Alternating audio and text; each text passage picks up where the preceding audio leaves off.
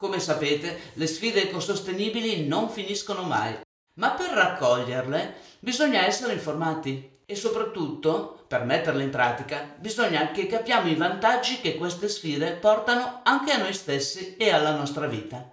Per esempio, se vi dico jeans, beh, tutti li abbiamo e tutti li acquistiamo. Ma se vi chiedo quanta acqua serve per fare un paio di jeans, nessuno lo sa, vero? Ecco, partiamo da lì.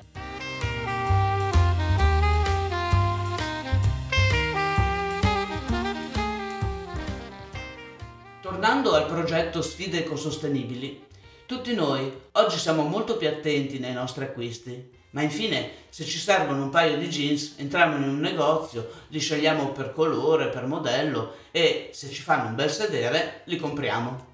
Ebbene, oggi raccontiamo una storia che cambierà il nostro modo di scegliere i jeans, l'impatto zero. A questo punto lasciamoci ispirare dalla storia di trasparenza, sostenibilità e innovazione che, come dicono in genealogia, sono le chiavi della nuova era industriale. E lo facciamo con Stefano Tessarolo, responsabile Divisione Europa in genealogia. Stefano, buongiorno, raccontaci di te. Tanto buongiorno a tutti, grazie per averci interpellato in, questa, in questo podcast. E niente, io sono Stefano, Stefano Tessarolo, sono da più oltre vent'anni nel settore tessile e da più di da circa dieci anni con genealogia, ricoprendo appunto la mansione di, di, di ruolo di responsabile di divisione per, per l'Europa. Genealogia è un'azienda giovane, è nata comunque 25 anni fa, si è sempre occupata in questo arco di tempo di introdurre nuove tecnologie all'interno della nobilitazione del tessuto denim sia a livello di costruzione del tessuto stesso che di finissaggio nel capo. Il jeans, come chiaramente chiamato, è un capo d'abbigliamento che tutti noi abbiamo nei nostri armadi. E, e basti un dato pensare che ne vengono prodotti circa 5 miliardi di paia all'anno ogni anno. Chiaramente questo produce un effetto economico ma anche un effetto di inquinamento. L'industria tessile in suo, genera- in suo generale comunque la seconda industria più inquinante dopo quella alimentare, gli allevamenti presenti nel pianeta Terra. Quindi noi ci siamo sempre posti fin dall'inizio l'idea di come migliorare eh, l'impatto ambientale che può avere la lavorazione appunto del denim o del jeans. E questo lo facciamo con delle tecnologie che vanno a sostituire delle attività manuali che normalmente vengono svolte. Quindi abbiamo introdotto il laser per evitare tutte le attività di graffiatura, di rotture che vengono fatte nei jeans e abbiamo introdotto l'ozono che riduce i tempi di lavaggio sono tutti elementi naturali, quali luce nel laser e ossigeno trasformato in ozono per che riguarda i lavaggi e l'e-flow che è un sistema che eh, permette di veicolare determinati prodotti chimici approvati da Greenpeace per esempio che vengono trasferiti nel denim per dare quegli effetti che al tocco ci fanno scegliere un jeans oppure un altro quando andiamo nei negozi. Tra l'altro, Stefano, ho letto che tutte queste tecnologie vengono monitorate da un software, anche questo di vostra produzione, che permette il controllo della qualità del tessuto e dell'impatto sull'ambiente per ogni fase. È corretto? Sì, più che un controllo effettivo della produzione in ogni singola fase, l'AIM, che è un acronimo inglese che sta per misurazione di impatto ambientale del capo finito, non è altro che un sistema di monitoraggio che viene misurato appunto da un nostro sistema nella produzione appunto dei capi, misurando cose, quattro elementi fondamentali. Uno è il consumo dell'acqua, il secondo è il consumo dell'energia, il terzo è il consumo di prodotti chimici dannosi e il quarto, ma non per ultimo, il danno alla salute che può provocare agli addetti che lavorano durante le fasi di eh, lavorazione appunto del, del jeans. E questi quattro elementi vengono valutati, viene dato uno score, la somma dello score viene trasformato visivamente in un semaforino praticamente e dove abbiamo il verde vuol dire che è green, il capo è sostenibile, giallo così così, rosso siamo fuori dai limiti. Da tenere presente che molti brand, sia a livello europeo che a livello anche nordamericano, hanno adottato questo sistema ed è il sistema più adottato nella misurazione appunto dell'impatto ambientale. E voglio sottolineare anche che alcuni brand, e non pochi, lo trasmettono anche eh, all'utilizzatore finale, al cliente, attraverso delle etichette o di codici QR all'interno del pantalone, dove eh, il cliente finale, l'utente finale, può valutare e vedere di cosa si tratta eh, e come è stato fatto praticamente il suo paio di pantaloni. Genologia è presente in molti paesi, quindi servite aziende, stilisti, designer di moda, un po' ovunque, no? Direi che avete creato delle stelle di eccellenza in uno dei settori dell'abbigliamento più sviluppato in assoluto, perché 5 miliardi di jeans all'anno, tutti gli anni, eh, rappresentano un costo notevole per l'ambiente in termini di risorse. Anche questa distribuzione capillare è parte della trasformazione che Geanologia ha saputo generare. E oggi in tutto il mondo i clienti finali possono scegliere capi e tessuti a impatto zero. Ma perdonami eh, Stefano, noi che non siamo del mestiere, a parte l'etichetta, c'è un modo per riconoscere questi capi? Purtroppo no, solo ad occhi e mani esperti è dato da verificare questo. Però un piccolo suggerimento che do a, a, tutti gli utenti, a chi è interessato, a chi è appunto propenso verso il, il tema della sostenibilità. Quello che possiamo com- cominciare a fare ciascuno di noi è quando andiamo a comprare un capo d'abbigliamento, cominciare a fare una domanda, non cento domande, al commesso che ce la sta proponendo, se siamo seguiti da un commesso, perché a volte non siamo neanche, prendiamo delle scaffalature e mettiamo nel carrello.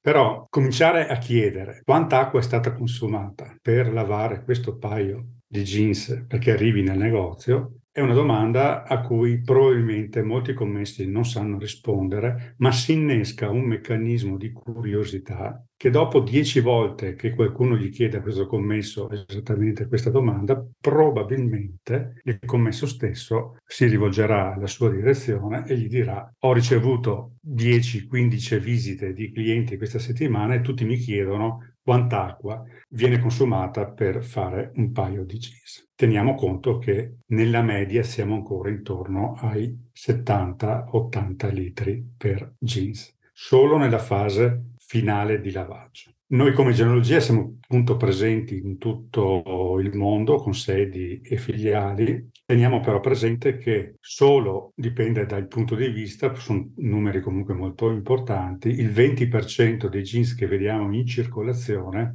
hanno comunque avuto un contatto con la nostra tecnologia e quindi è un numero importante. C'è ancora molta strada da fare, chiaramente.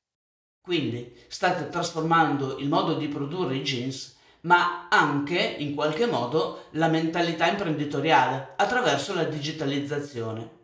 Ma genealogia non è solo questo, è un modo nuovo di lavorare insieme, in stretto contatto con i produttori, basato sulla cultura della qualità e sulla formazione, perché so che avete anche una scuola, vero?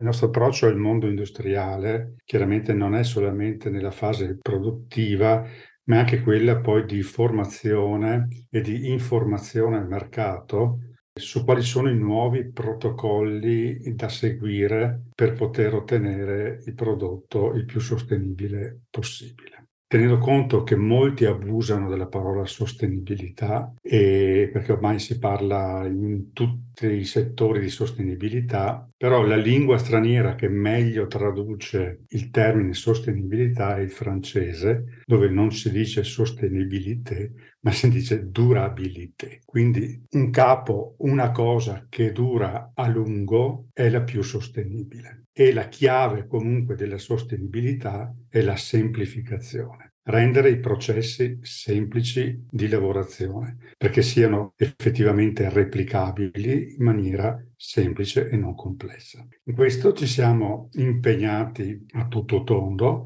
creando anche internamente una scuola di formazione in Spagna, dove la nostra sede è a Valencia, dove eh, accogliamo studenti ingegneri da tutte le parti del mondo ad apprendere queste nuove tecniche per poi portarle eh, nei loro paesi. Ecco, hai parlato di durata e io aggiungerei lavaggi perché sappiamo che il lavaggio dei tessuti colorati ha un impatto devastante sull'ambiente. Che cosa cambia con le tecnologie proposte da genealogia? E per spiegare questo faccio un piccolo esempio pratico. Se per tingere un capo c'era bisogno di un rapporto chilo-acqua di 1 a 40, cosa significava? Per un chilo di merce ci volevano 40 litri di acqua di tintura, Adesso noi abbiamo portato con delle tecnologie su delle lavatrici industriali questo rapporto 1 a 3, quindi abbiamo ridotto drasticamente il livello di rapporto acqua-capo. Se applichiamo invece con l'e-flow determinati prodotti, che è il sistema di nebulizzazione, micronizzazione, il rapporto scende ancora da 1 a 3 a 1 a 0,8, quindi l'impatto è veramente molto basso e lo scarico è nullo. E abbiamo anche introdotto nel mercato un sistema che ci permette di ricircolare in continuo l'acqua di lavaggio del denim, per esempio, senza doverla mai scaricare nel depuratore, se non dopo due o tre mesi. E questo ha ridotto drasticamente il consumo dell'acqua. L'acqua è un bene prezioso, ha un suo costo. L'utente finale che va in giro per Roma o Milano, l'acqua costa più della benzina, ma nessuno se ne accorge perché mezza bottiglietta d'acqua la paghiamo anche 2 euro e nessuno se ne accorge e nessuno si lamenta. Ma questo è un segnale che l'acqua ha un costo, ha un costo non solo economico, ma un costo anche sociale.